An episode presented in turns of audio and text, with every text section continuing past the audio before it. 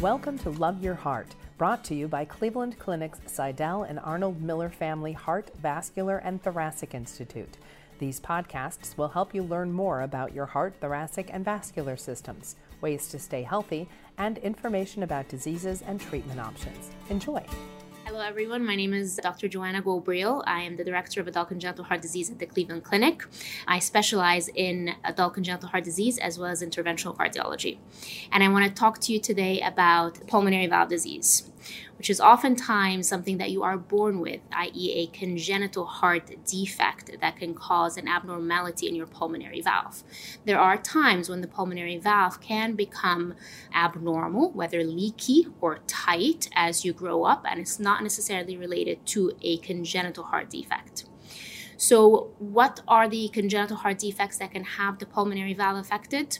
Some of these terminologies may sound very medical, but some of you may actually know that because you have it.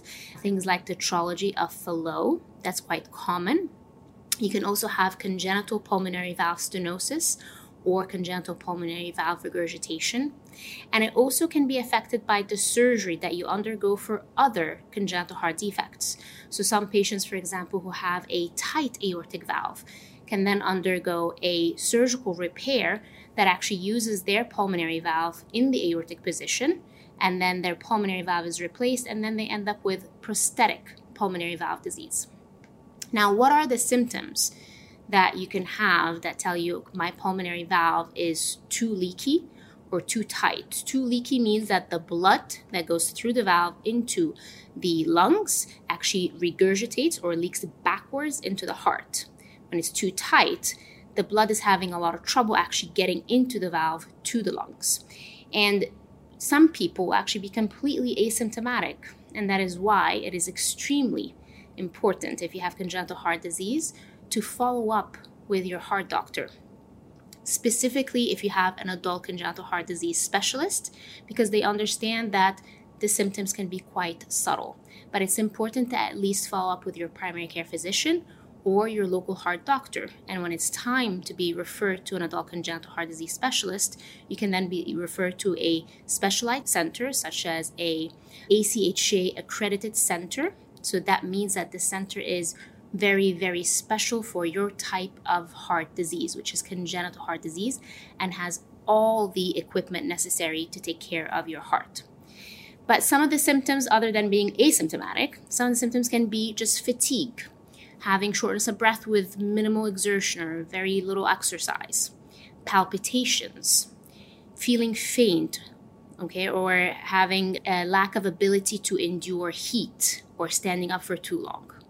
And other symptoms other than that is some chest discomfort or chest pain or chest heaviness. Any of these can be caused by pulmonary valve disease. So, how do you diagnose pulmonary valve disease? One of the first tests that you will get done when you go see your heart doctor is going to be an EKG and then an echocardiogram. An EKG is just the electricity of the heart. An echocardiogram is an actual ultrasound of your heart that shows us how your heart is functioning. And that is usually the first step to see is your pulmonary valve leaky or is your pulmonary valve tight? And that will also assess importantly how is your heart reacting to the pulmonary valve leakiness or tightness. Is the heart getting tired? Is it getting bigger? Is it getting thicker? Is it getting weaker? These are all extremely important things to note when we're looking at the ultrasound of your heart. And that tells us also whether it's time to do something about the leaky or tight valve, or we can watch and wait for a little longer. The second test that we may be able to do also in you is a congenital MRI. We can also do a cardiac CT.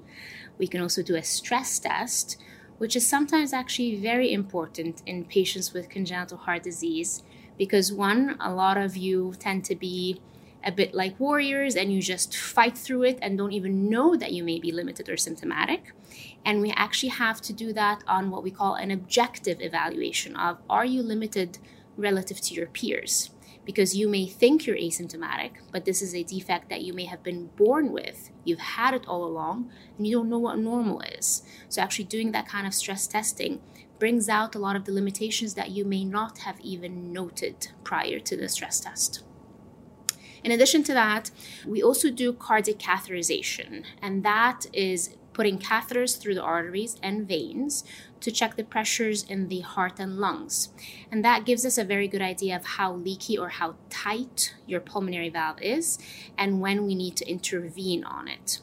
It also gives us an idea of how we can intervene on it. And by intervene, I mean fix the valve.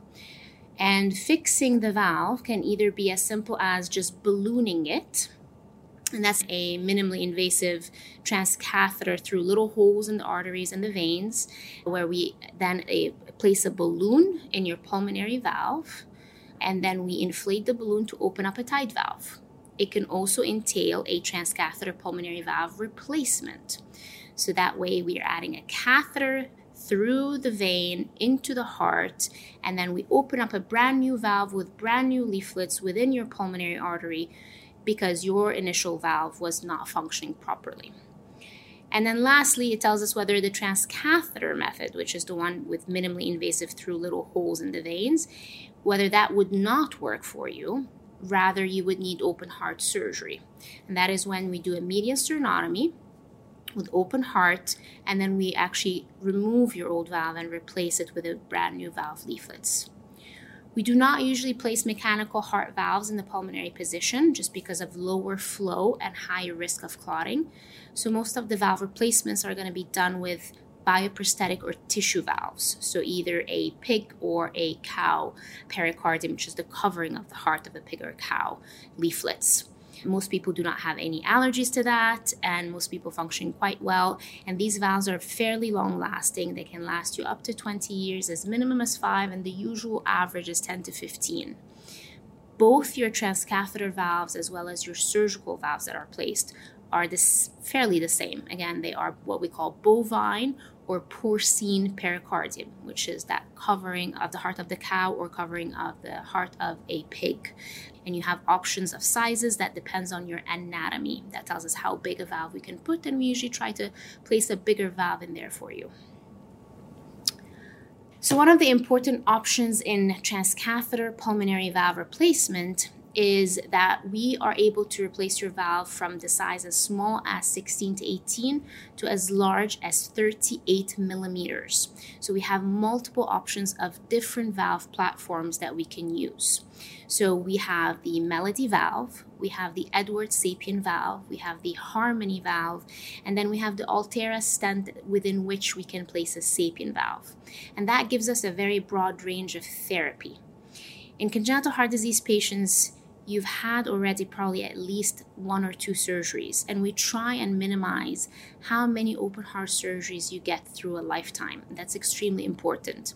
And that's why the technology of performing transcatheter pulmonary valves is very critical because we then can spare you multiple median sternotomies or open heart surgeries along your lifetime. The goal is to get you to be as old as possible and as happy and independent as possible. And the way to do that is to be able to give you the valves that function over your lifetime but limit how many open heart surgeries you get. So the transcatheter technology is very important for us to focus on and be able to have the latest technology available here at the Cleveland Clinic. After you have your valve replaced, first off, you're going to have about if it's transcatheter, you need probably about a week off. If it's surgical, you need a little bit more, usually about anywhere between eight weeks to three months off to kind of recover from that. Long term, we're going to have serial echocardiograms or MRIs or CTs, any kind of imaging modality to look at the heart valve, the pulmonary valve, and see how well it's functioning.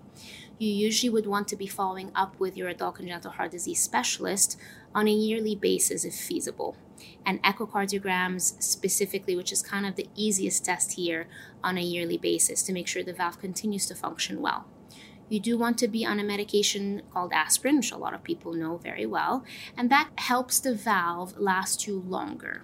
It prevents the formation of little tiny, tiny clots on the valve leaflets that can make the valve not function.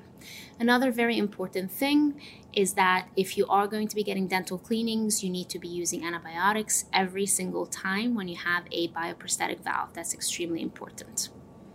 So, if you have any pulmonary valve disease, whether congenital or something you acquired as you grew up, and whether it's leaky or it's tight, at the Cleveland Clinic, we are an ACHA accredited center and we have one of the highest volumes in both pulmonary valve surgeries or transcatheter pulmonary valve replacements. And we're able to take care of you from A to Z. We have all the facilities available to diagnose you, treat you, and make you feel better for sure. Thank you for listening. We hope you enjoyed the podcast. We welcome your comments and feedback. Please contact us at heart at ccf.org. Like what you heard? Subscribe wherever you get your podcasts or listen at clevelandclinic.org slash love your heart podcast.